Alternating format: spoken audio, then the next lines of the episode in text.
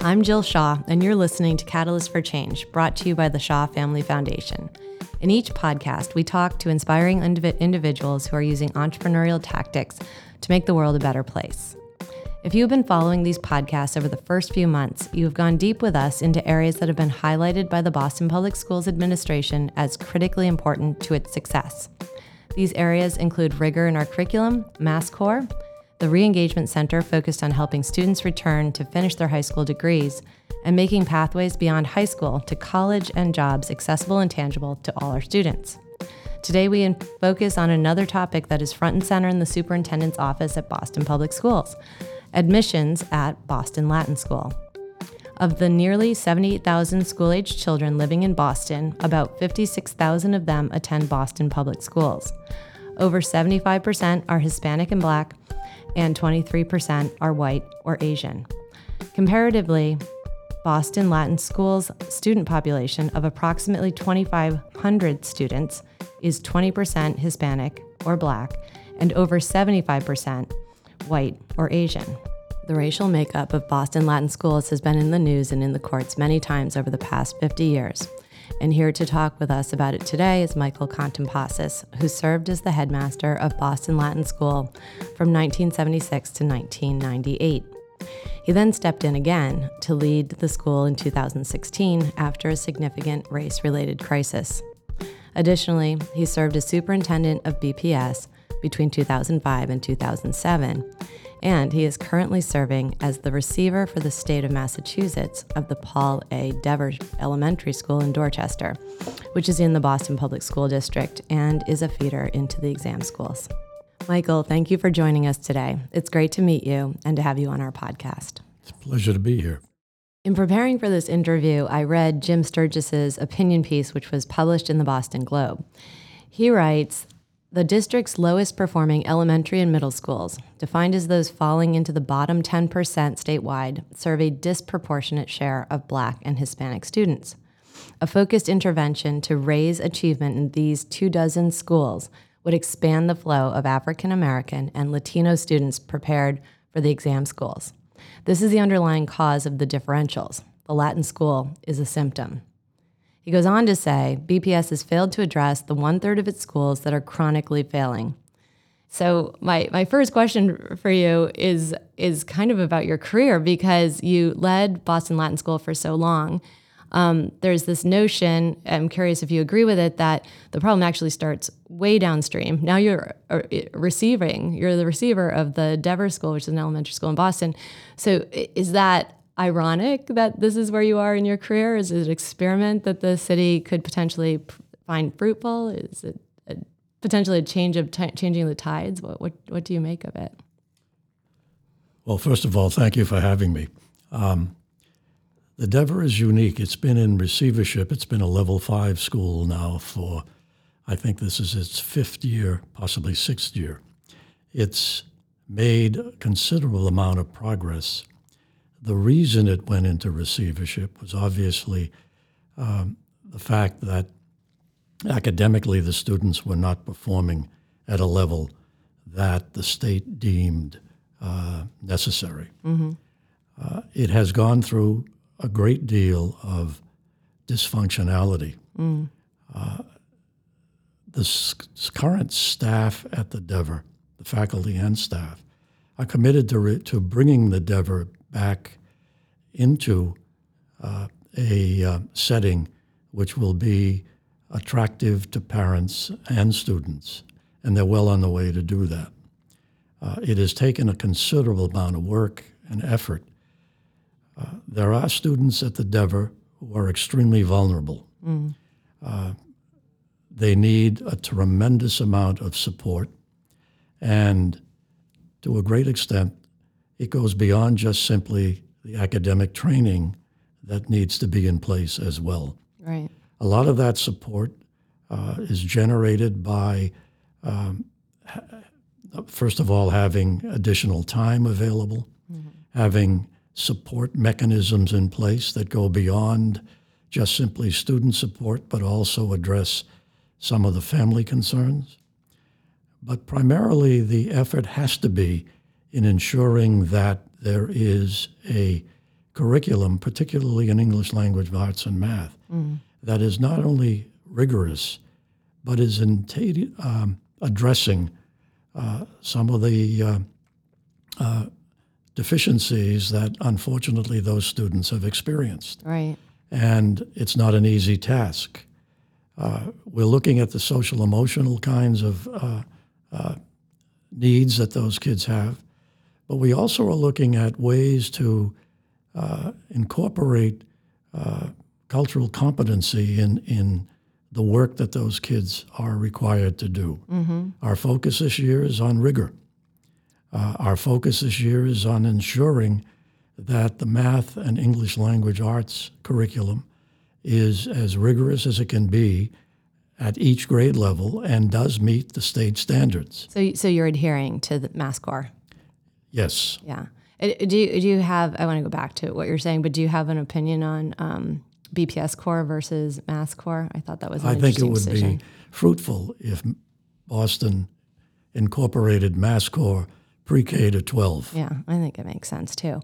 So, so in the Dever, as you talk about it, and and kind of looking back to when you were first became the receiver of it, and it sounds like there's been a lot of progress made to date.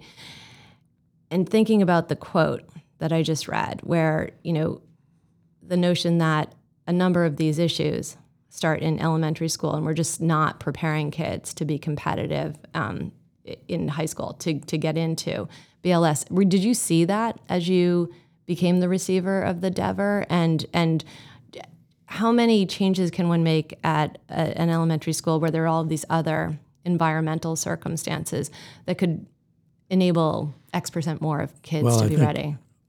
Good question. I think initially those environmental issues need to be addressed. Mm. I mean, I think it's time that the district and the city looked at possibly providing the additional support for kids that are in need. Yeah, That can range anywhere from having a full time social worker, full time nurse, full time psychologist, mm-hmm. all of those entities which historically parents who are uh, generally facing difficulties do not have uh, regular access, have access, to. right, right. And I think that it's essential that that service be provided across the district. Yeah, For example, the the the, uh, the Dever has a food pantry. Uh, the Dever provides uh, apparel for students. right. We have a homeless population that um, needs constant uh, uh, monitoring in order to make sure that those kids are coming to school. Right.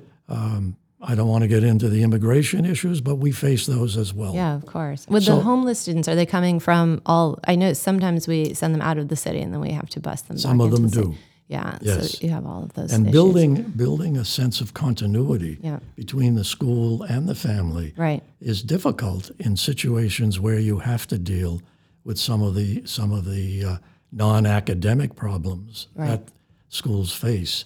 In light of in light of Stergios's article, um, I think it's essential that when you have a large number of schools that may be on the commissioner's list, that when you look at those schools as a whole, you will find that perhaps there isn't a commitment as rigorous as it should be to meeting standards that have been established by the state. Right. And to have those schools in a situation where there may be um, uh, difficulty in in, um, in in teaching and learning, if you will, Absolutely. it becomes it becomes a problem. Well, so you you actually you were superintendent of schools, and so you you had a very specific vantage point, point that most of us don't get to have.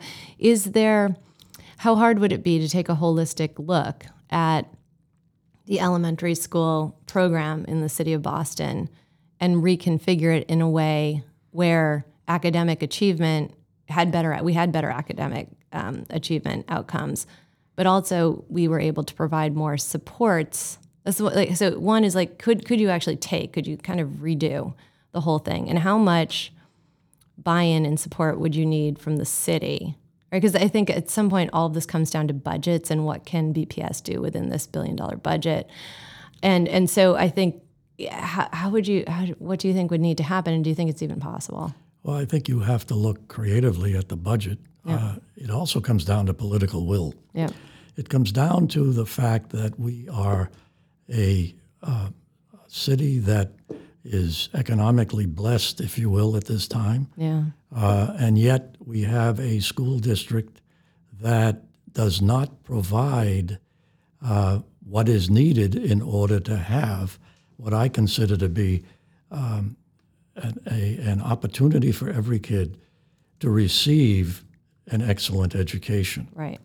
And what does that mean from the, the role of the central office? I don't think it needs to uh, look further than trying to build a coherent and aligned, seamless curriculum from pre K to 12. Yeah. It doesn't have that across the district. Would you get pushback from teachers if the if at the administrative level we tried to implement a set of standards kind of across all schools? I think they would probably embrace it. Yeah. I think that part of that problem is not so much how you teach, it's assuring that at every school there is sufficient uh, opportunity for kids to engage in rigorous kinds of activity, activities that are supported by the central office. Yeah. And for example, if you look at science in the elementary schools, K to 8, up to about the beginning of this school year, there was only one person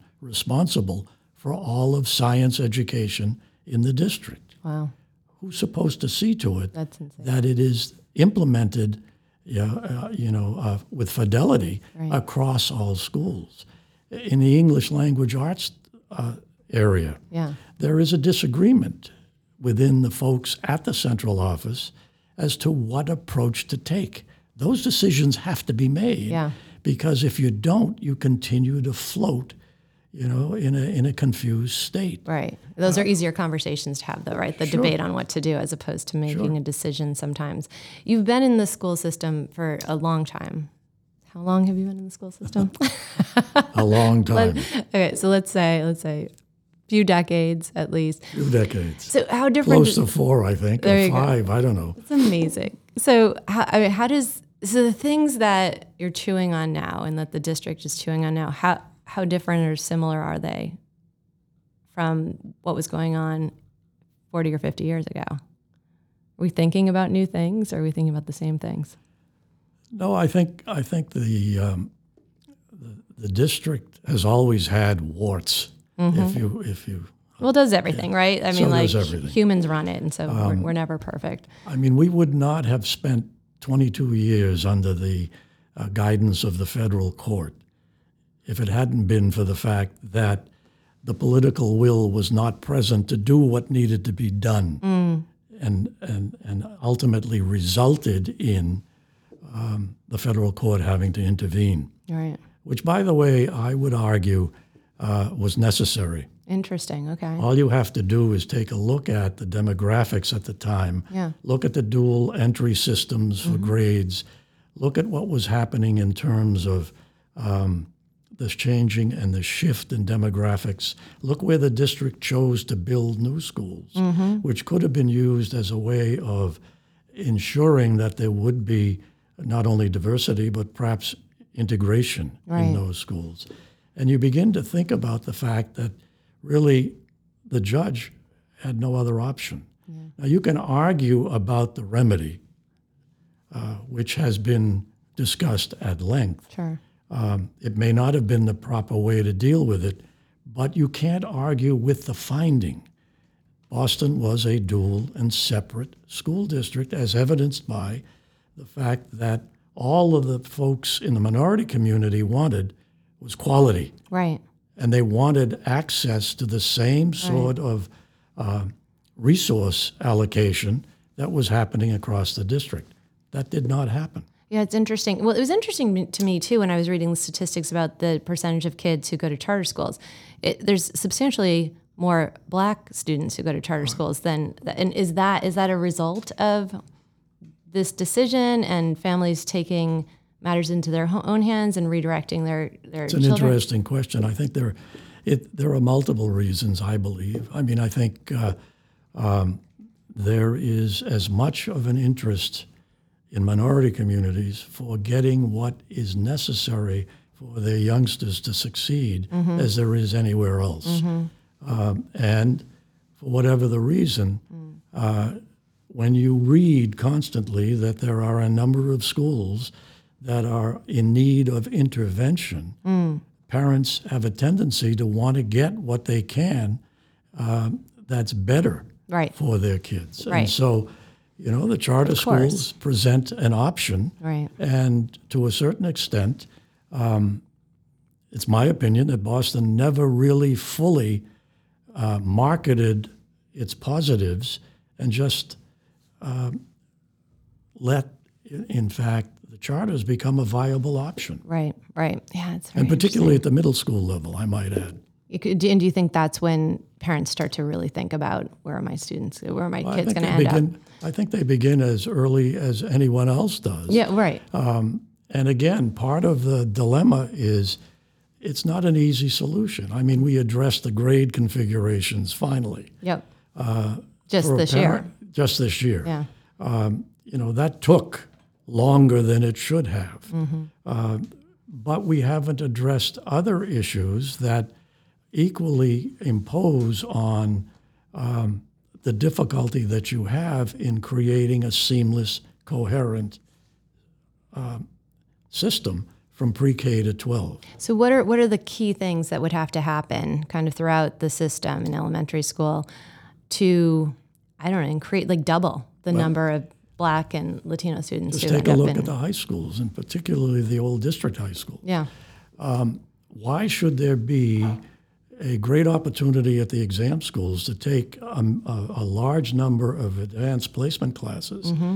that aren't offered at the district high schools in the same number? Right. There's nothing sacrosanct about doing that. You have to have a trained instructor Right. and a group of kids who you're willing to take a chance on to put them in a setting and give them the support and particularly give them the self-esteem that says you can do it and I'm not going to let you fail. Right. That's the sort of thing that can happen and should happen Yeah. you know the the the idea behind building a curriculum that's seamless um, most suburban school districts offer algebra 1 in the eighth grade why doesn't boston yeah. Why doesn't Boston? well that's a good question. Yeah. it would help for example to bring some closure to the fact that the math curriculum in boston at the elementary level probably is very strong for k1 through two or three. But it doesn't do what it should do to meet the standards grades four, five, and 6 And so those issues are the ones that need to be, um, I believe, uh, um, resolved. Yeah. So it's framework, really. It's framework, Yeah. but let me go even further. Um, we have students at the Dever Mm. who, because of the assignment plan, come everywhere from Mattapan Square to Orient Heights. right. Which is very broad which is broad. We have young students spending an hour on a bus to come to the Dever. Right. Some of them have been administratively assigned. Right. Some of them uh, may choose it because they see what is happening there, and particularly, uh, we have an emotion, emotionally impaired uh, cluster, which is drawing parents who have students with difficulties. And this just was developed over the past couple of years. couple of years, yeah. So so you saw that as being a key to the turnaround. And again, our big problem with having students coming from all over the city is that it's very difficult to build a um, community kind of approach to the school. Totally. At the same time this is happening, the Dever, if you don't know, is located directly across from what was called Columbia Point. Yeah. There are at least 11 buses that leave Columbia Point every day and go by the Dever to another school that may be better. Who knows? Right. But it may also be uh, uh, uh, in need of intervention. Right. And so you've got to begin to think about how do you reframe the district Yeah. in such a way that you provide some degree of choice, but you also try to build a sense of community. The only way you can do that, my way of thinking, is to build a cluster of schools. So would would the best way would this be the best place for the city and the school system to partner? If if we move to more community based schools, then certain communities are going to need substantially more support than others, and it's really communal support. Right. And so so is this a place where it would really the uh, if the city could start to collaborate, we could see some significant results. Absolutely, because you can't expect the staff and the faculty at these schools Right. to do all of the things that some of these kids bring to the table. I, I, And so I totally agree. the Boys and Girls Club, which are an active portion or part of the extended day, are critical.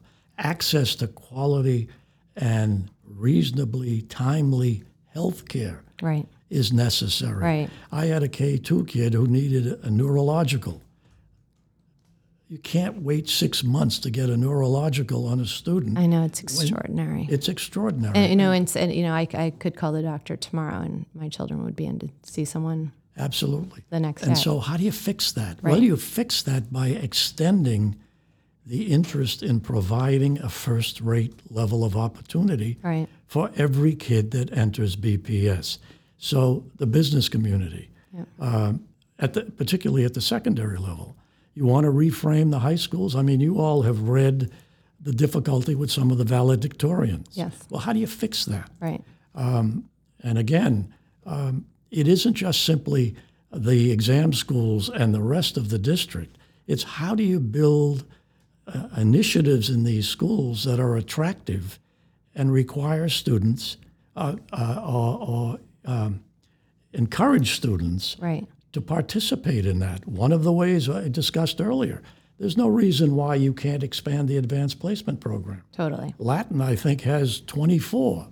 Uh, you know, the exam schools have that kind of option. Absolutely. Uh, looking at building a curriculum that stresses 21st century skills Right. is essential. Right.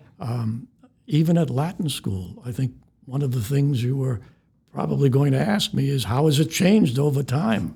Hmm, that's question four. One of the things, one of the things that's happened at the school Yeah. is that um, there is more of a of a um, an interest in uh, a, a student centered kind of opportunity for kids, particularly as they get older. So, in my day at Latin as a student, uh, it was the same thing all day long. Teacher got up, teacher lectured. Every Friday, you had a test and you parroted back what was given to you, and then you promptly forgot it, Right. unless you had some way of retaining it. My own experience, by the way. Um, but looking at some sort of activity throughout the school Yeah.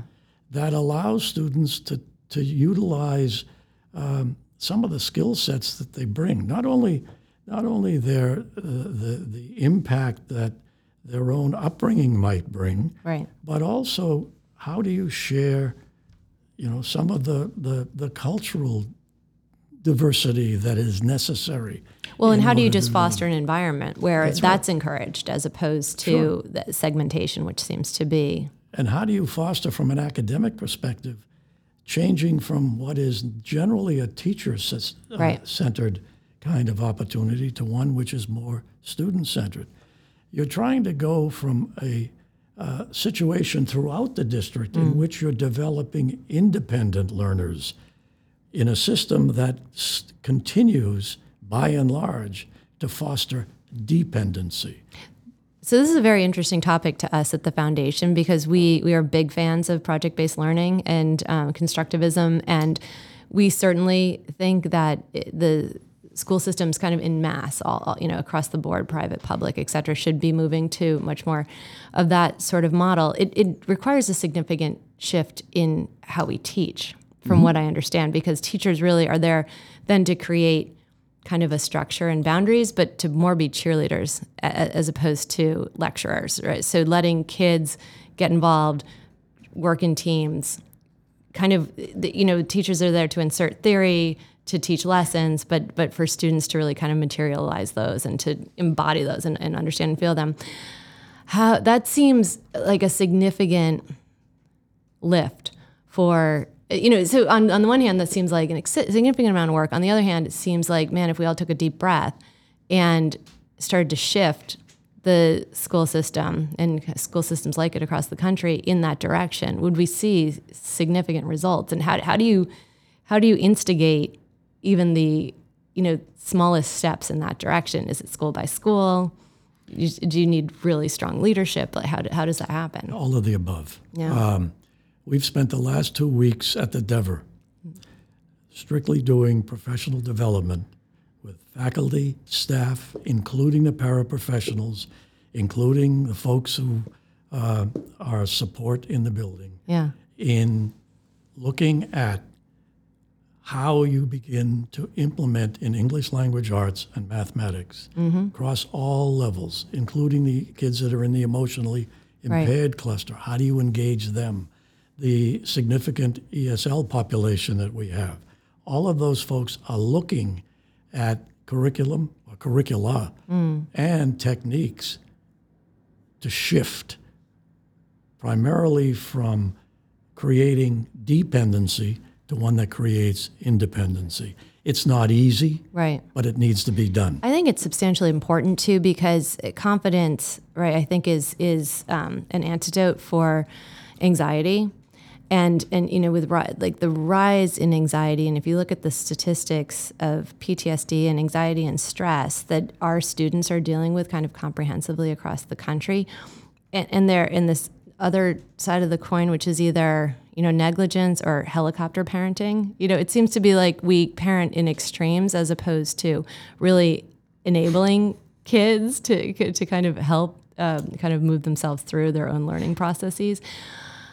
And those are those are all major trends. Um, it does seem though, if we could start to shift kids to a place where they're more confident and more collaborative, and they find a community amongst their peers it's, it's going to be the, the, things will materialize outside of school as well. I think I think you've you've identified yet another topic that could be a, a, a forum, if you will, for discussion. Yeah.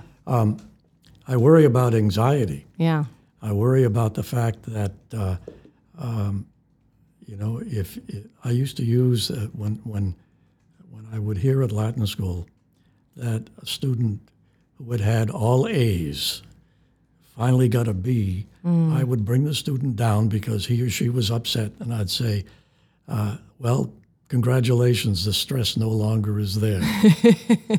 but it is an issue, and Yeah. it's an issue that um, is, I think, um, difficult to deal with because everybody wants the next generation to succeed. Right. But part of that is learning how to deal with um, uh, difficulty. Oh, totally. Of course. And when, for example, we create a situation, this will probably be controversial, but you know, every student now needs, or every every kid engaged in anything needs to get a trophy. oh, totally. You know, and if you if you, I have a whole trophy case full of them.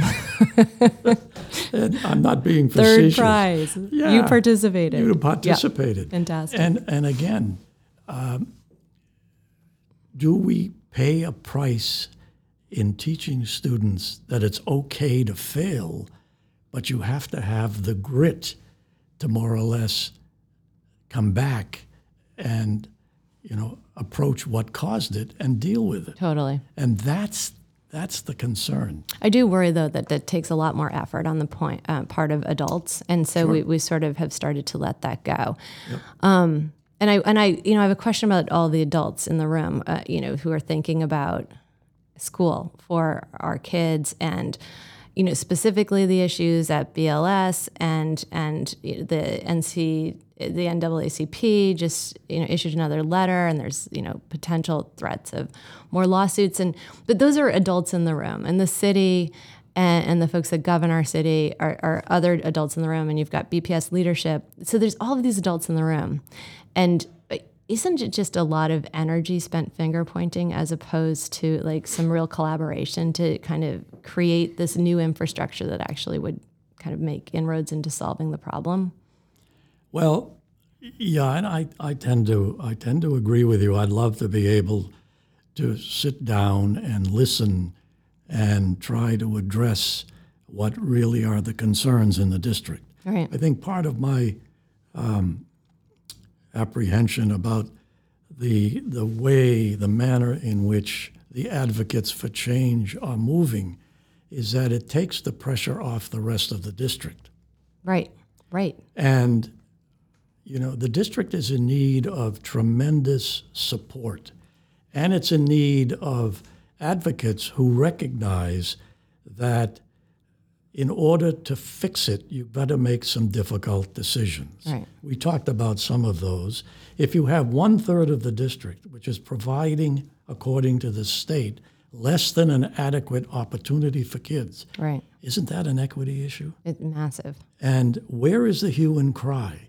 We can talk about Madison Park, Right. a technical vocational school that closes its doors at 1:15. Right. Why isn't there a second shift? Right. Why aren't more students, or for that matter, adults, able to able to access that building on a larger uh, time frame? Is Madison Park offering the the uh, education that's needed to address 21st century needs? 100%. Is it doing, you know, uh, um, robotics? Is it doing uh, um, manufacturing? Right. You know, the kinds of things that people in the in the area are clamoring they're not be able to get. It astounds me that on the business side there are there are thousands and thousands of unfilled technical jobs. Yep. And then we have a space in place like Madison Park. That's that we I mean BMW can't even hire the kids that are going through its auto auto, auto mechanics program because they, they don't teach what happens in cars today. It, this is an extra I mean it's an extraordinary failure. But you see, for our but you see, that's my point. yeah. So focusing on an exam school admissions issue Right. uh, that you know we predicted back in the 90s would require the district to step up Yeah. and do some things differently. Um, if you rem- maybe you don't remember, but I remember testifying in federal court suggesting that uh, in opposition to the change in the processes because I didn't think the system had yet stabilized enough to remove itself from the aegis of the court's remedy. Interesting. Now, people will, you know, uh, argue with me about that. Yeah. But and I recognize that changes in the in the in the Supreme Court and the and the and the law resulted in um, an appeals court decision that threw out the process that we used. Right. And you know, historically, that was not a process that the district established. That process was established by the federal court. The current process in place for admitting students consists of uh, results on the ISEE and cumulative dr- grade point average in grades uh, five and six. It's just those two things. It's just those two things. Let me ask you a question. Do do you, do you think to the same degree that white and Asian families want to send their kids to Boston Latin School, do black and brown families desire that same outcome for their kids? I can suggest to you that in the 70s and the 80s and the early 90s, uh, when we were under the uh, court um, um, observation, if you will, Yeah. not, a, not the right word, but um, uh, there was a lot of uh, initial difficulty, but I think we built uh, a, a, an environment in which students who came from all parts of the city, who came from all types of demographics, if you will, benefited from having that level of exposure. Right. Um, there is a need, I think, for uh, perhaps all three exam schools, but primarily Latin. I mean, we predicted that at least, unless one of the arguments I used mm. in federal court for retaining the system mm. was that I didn't think the system had stabilized sufficiently well that everybody could go to any school in the district, Yeah. feeder or whatever, Right. and get the kind of work that he or she needed to be prepared for entrance to the exam schools. Yeah. And you still don't. You, You still don't. still I don't. still say Yeah. that that's not a level playing field. And yeah. what we suggested at the time, and the argument I used in federal court, was that until that occurred, Yeah. that we had to retain some semblance of um, what I called set asides, others might call quotas. Uh, you can't do that anymore the way it was done. Right. But again, discussing how you would do it, Yeah. I think, without creating additional uh, court engagement, is critical. Did you so were quotas important because it focused the school and the administration on finding students who would be successful at Boston Latin School and who were Latino and black or were quotas kind of a way of allowing uh, those kids into the school and they didn't meet the same did did they ha- did they have to meet the same standards around ISEE tests and grades? Absolutely. So okay, so so then did it just focus your efforts more fully? It, it recognized the fact that um, there might, I, I, when, when, the, when the judge made his decision on the district, Yeah. it, he ruled that the district was separate and unequal across the board. Yeah. That included everyone. Yeah. Um, at the time, um, part of the focus, a lot of the focus was on the remedy.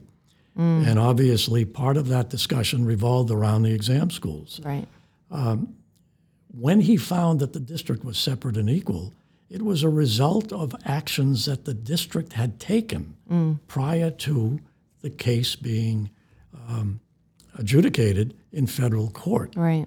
So, um, access to quality Yeah. was essential. Right. And when you saw what was happening in the in the city with separate kinds of entry level and grades, where the faculty of a school in a part of the city was all first year teachers, Right. and everybody was allowed to move freely without any concern with the building, allo- locating of buildings in areas of the city which I believe perpetuated the separate and equal. Yeah. Look at the number of schools that added um, uh, additions, Yeah.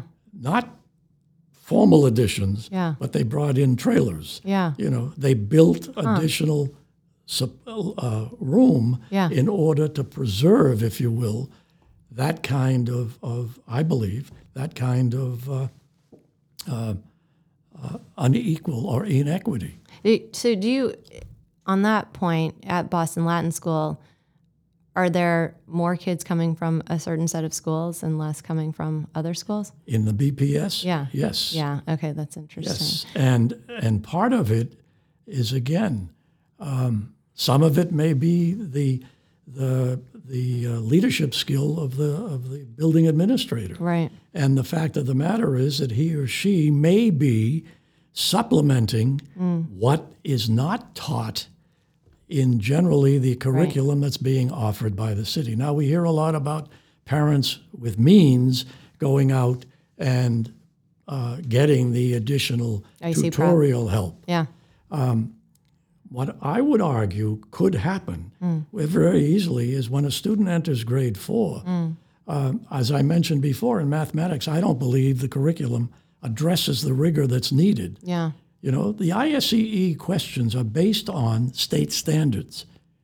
Is it do you think it's um, a racist test or do you think it's a fair test? If you talk to the people at ISEE, one of the questions I asked them, I said, What do you do to ensure that the exam questions yeah. are not racially biased? Yeah.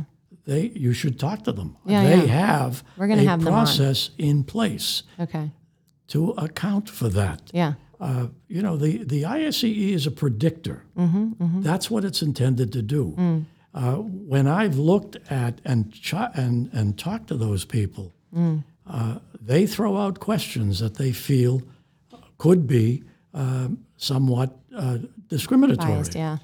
But the question is really how do you take the BPS kids that might not have access and build a system within the schools that allows for that kind of support? One way is enhancing the curriculum. Well, this comprehensive? Um, I think we're offering ISEE tutoring to all. It's not enough. It's not enough to just simply do it two weeks in the summer. Yeah. It should begin as early as fourth grade. Well, and also if the curriculum, if the curriculums are diverse across, right? You have the question of diversity of curriculums. You have the diver, then you have a difference in, ter- in terms of how kids are prepped for the ISEEs. Then also on the other side, the other the other thing that uh, is admissions is based on is grades. And if the if we haven't level set the curriculum, then how do how do grades like how do you how how do you use grades? Like my kids went to a Montessori school, right? There were no grades, but we send Kingsley Montessori School must send somewhere between two and seven kids a year to Boston Latin School. And so and so I'm sure I guess we must assign grades at the at the end of the day to those students and that's what gets submitted. But like it is a little kind of all over the board. Is there a way to Well, again, level set that? when you when you talk to the advocates, as I'm sure you will, Yeah. they will tell you that um, some of the schools in the city Yeah. tend to uh, inflate my term. Yeah. I don't know what they'll use, but you know, um, Boston, the kids in in the BPS schools um, continue to use they continue to use a system that numbers their success. Right. So you get a one, two, three, four as a grade. You don't get a letter grade. Right. When you convert to the ISEE, I'm sorry, to determine the grade point average component, Yeah. they convert that in the district to letters. Okay. Oh, okay. The problem, however, is for years it's changed. Hmm. Finally, in order to get an A, it's not enough in Boston to just simply show A work. Hmm. There was a rubric put in hmm. when we went in the 90s to a standards based system that said the student also had to be at least six months to a year above reading level. okay. So, why is that in there? Yeah. And so, if you're creating an unlevel playing field, Right. get rid of the rubric. It Right. doesn't mean anything. Right. Interesting. You know, I always learned that if you earned an A, you got an A. Yeah. And so that conversion factor yeah. uh, had an impact, which I think will be addressed as we have addressed the issue around uh, uh, black and brown students who register for the exam, Mm-hmm. Yeah. who, for whatever the reason, in percentages that need to be addressed, aren't showing up to take it. Yeah, I wondered about that. I, I know some students who are Latino who never took the test, Well, and and so they there was never the potential of them going to Boston Latin School. well, the potential would increase. It Right. would, would be there Right. at a at a higher grade. right? But that's my point. Yeah. You've got to rely on school staff Right. To provide students and families with an option. Right. Um, you know, when I went back to Latin school, and I think they had been doing this before, I used the students to go out to their neighborhoods Yeah. to meet in community sessions at the local libraries, talking to parents of kids who may not have even realized what's available in the exam schools and what the processes are. Right. The process is is family and teacher dependent. Mm. For a lot of immigrant parents, you know, they need assistance in figuring out how to get through this mess. This whole notion of navigation, the- the- Navigation is an issue. it's a huge issue. I think giving the exam during the week is Yeah. a step in the right direction. Okay. Um, but it still requires teachers to ensure that the students who show that kind of promise Yes. and, and you know and are it's not just simply their ability it's whether they have the the, the, the stamina the grit Right.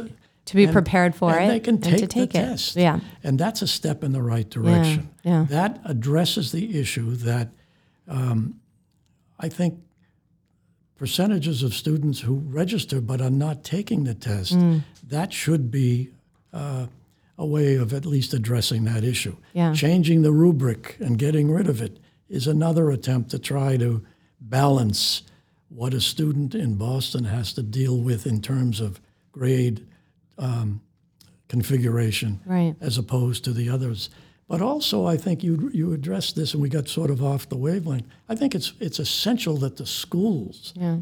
Latin, the two other schools, go out and really market what's available Totally agree. and really address right. what may be perceived notions about what happens to kids when they go to the three exam schools? I think it's that. I think it's that you have to address the notion that um, it's not for me, that this school doesn't exist Exactly. for me or for people from my family or from my community. Um, and I think also that people need to see that the, the school is, is a safe um, and, and nour- nourishing place Yeah. for, for their And kids. And the only way you do that is Yeah. to encourage people to really come and, and, and draw their own conclusions. I mean, I think, I think basically, when you ask me the difference in the schools from 50 to 100 years ago yeah. to now, I think you're seeing um, a lot more um, collaboration amongst the staff, a lot of recognition that kids bring things to the classroom. Their own cultural background brings things. Yeah. Their geography, uh, their their uh, traditions. Right. All of that is essential Yeah. if you're really going to want to build a a, a, a, um, a welcoming 21st century school. I think Latin's doing that, but getting that message out is critical. Yeah. I know. It's. I mean, it, it's one of the oldest institutions in America. We should be so proud of it, and and we really we really need to help support it and make it the most successful place it could possibly be. you won't get any disagreement from me. So so on that notion though, and I think I think what's really my big takeaway from this conversation is that yes, all of those things are true, and um, it should be true of the entire school system. That we should be you know an exemplar for all schools across the nation. And so, so to that end, you know, kind of with all of the success and um, work that you've done with the city, if I ask you about the next 10 years, and I think about it, you know, from the perspective of our foundation, where should we be supporting efforts, you know, with the city, with the school system, um, to shape what you think could be shaped over the next 10 years? Where, where would, where should we be spending our efforts, you know, both kind of lobbying the city and supporting the city in, in its work with students? Well, first of all, I strongly encourage you to do so, and I commend you for doing it. Of course. Just today or yesterday in the Wall Street Journal, um, someone, the reporter suggested that education in cities is the third rail for politicians. Interesting. It is. Yeah. Uh, it's going to take, I think, um, the ability of everyone to bring together the, the things that work in the district to recognize that you can't have a first class city without a first class system. The arguments that are spent around debating the charters versus the traditionals, the parochials versus the independents, to me, those are issues that take away from really the hard work. We have a population of 56 to 57,000 kids. They're great kids. They all have a, a- an interest. Walk into a K1 class and look at what those kids are doing. And you say to yourself, where do we go wrong? Right. And again, I think you have to take risks. You have to build uh, um, uh, uh, the options that we've talked about. The business community is not as actively engaged as they could be Is in that- real change. Do you think it's because they're not directed to do so? I think the interest is there. That, I don't think I don't know we- where the open door is. right. And I think the difficulty is getting the right people around the table Yeah. to get it done. Yeah. Um, I'm sure the medical community would love to be able to work. Totally. I mean, we have neighborhood health clinics. Right. Uh, We have school-based use- health centers, We have school-based health centers. Right. Uh, all of these pieces, internships for kids who are in the sophomore, junior, senior year Yep. in high school, where they get a few, you know, some change in their pockets, Right. where they're introduced to what it is they may be studying. Along with the most important thing Mm. is recognizing that if you push students hard enough and they realize that you're supporting them, you can make them do what it is we want them to do. Right. And so, you know, I believe the school district of the future will not have walls. I believe that if you look at new construction, the Dearborn is a perfect example of how the building supports the program as opposed to the other way around. Right. That's an innovative kind of, of thought Yeah. um, reshaping the district so that decisions that are in the best interest of the kids sitting in front of you are made by the people at the local level, Yep. not by the central office. The Right. role of the central office will be to ensure that there is accountability and equity. Mm-hmm. It isn't to get to micromanage the decisions that are made at the school site.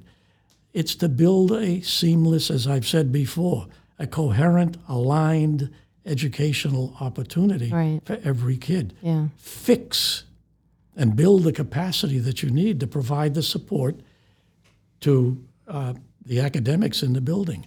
Uh, develop a capstone approach at the high school levels that kids at Latin and now to a certain extent at some of the other schools Yeah. are getting. Yeah. Every student in every high school should engage in a capstone activity as a graduation requirement Yeah. You know, part of the reason that I believe Boston hasn't accepted the MassCore is it has to change its graduation requirements. Hmm. I know.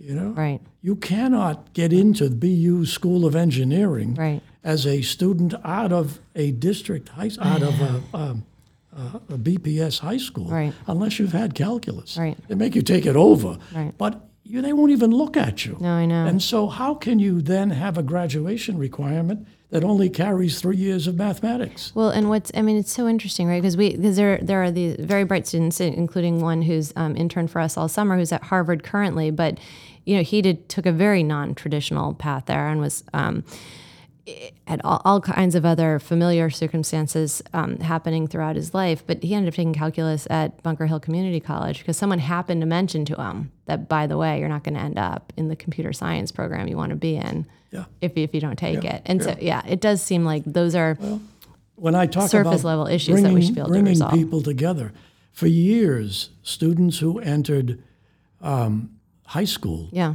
not just the exam schools, but ninth grade, who may not have had algebra one as an eighth grade, right. you could not be in a position to take calculus because you were missing a year of mathematics. Right.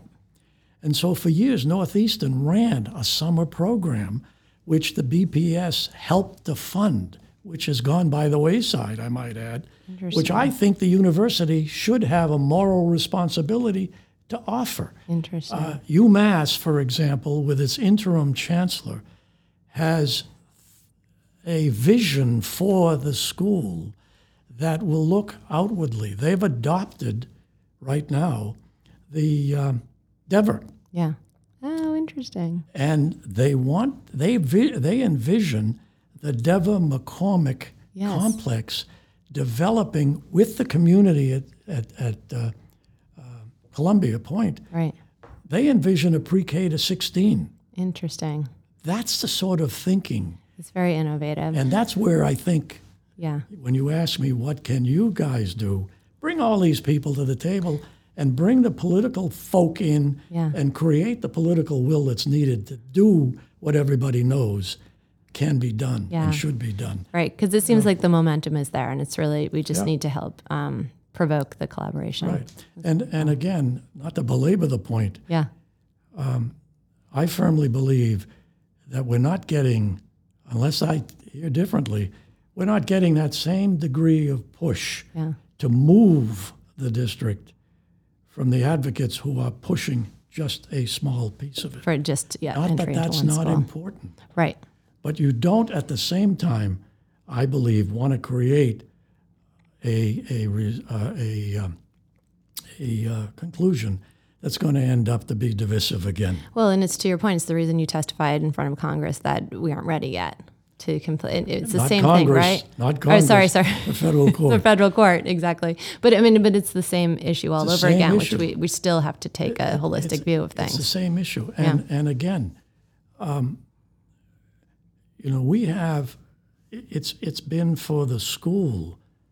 Uh, there's nothing new about transitions. Yeah. I mean, one of the questions that I uh, looked at was, you know, what's changed? When did the exam begin? Yeah. Well, you know, I can't go back to, uh, farther than my first year, which was now 68 years ago Right. at the school. We all were sent to BLS by either the principal or the sixth grade teacher Right. who told me I'm going to send you. I didn't even know how to get on the streetcar. That's what they were called in those days. But when you showed up, Yeah. it was dependent on your report card. Right. But students who did not have a specific cutoff were then given a test. It Right. was developed, I would assume, by the uh, by the school. I didn't have to take the test, but it was all downhill after that. but, but you know, the test to me is not the issue. Right. The issue is how do you provide access for kids so that they are on a level playing field with those who have um, experienced, you know, whatever enrichment they need. Well, I think so, right? And I mean, why wouldn't we just instigate a whole other conversation? Like, what if the paradigm changed? What if we, what if we instead of saying how do we funnel X number of kids um, into one school, what if we said let's have three more exam schools? And, Well, and how would we build that? To a them? certain extent, you do. You don't call them exam schools, but places like Fenway and Sure. places like the Arts Academy have their own mechanism. I don't know if they still, I'm sure that the Arts Academy still has auditions. Right. But neither here nor there. Um, I would look at the high schools Right. and say, what can we do here? Right. Look at Brighton High School, Yes. okay? Look at what's in the community. New Balance. Yeah. Who designs the sportswear? Why isn't there a graphic arts opportunity, probably in connection with New Right. Balance? Right. Uh, what's the radio station? BUR. Is that, Yeah. They're out there. Right. Why can't you begin to think about how you build those pathways? All of those collaborations. You can do that. A Massport. How do you become a uh, traffic controller? Right. What do you need to have? Right. How can you provide access to kids?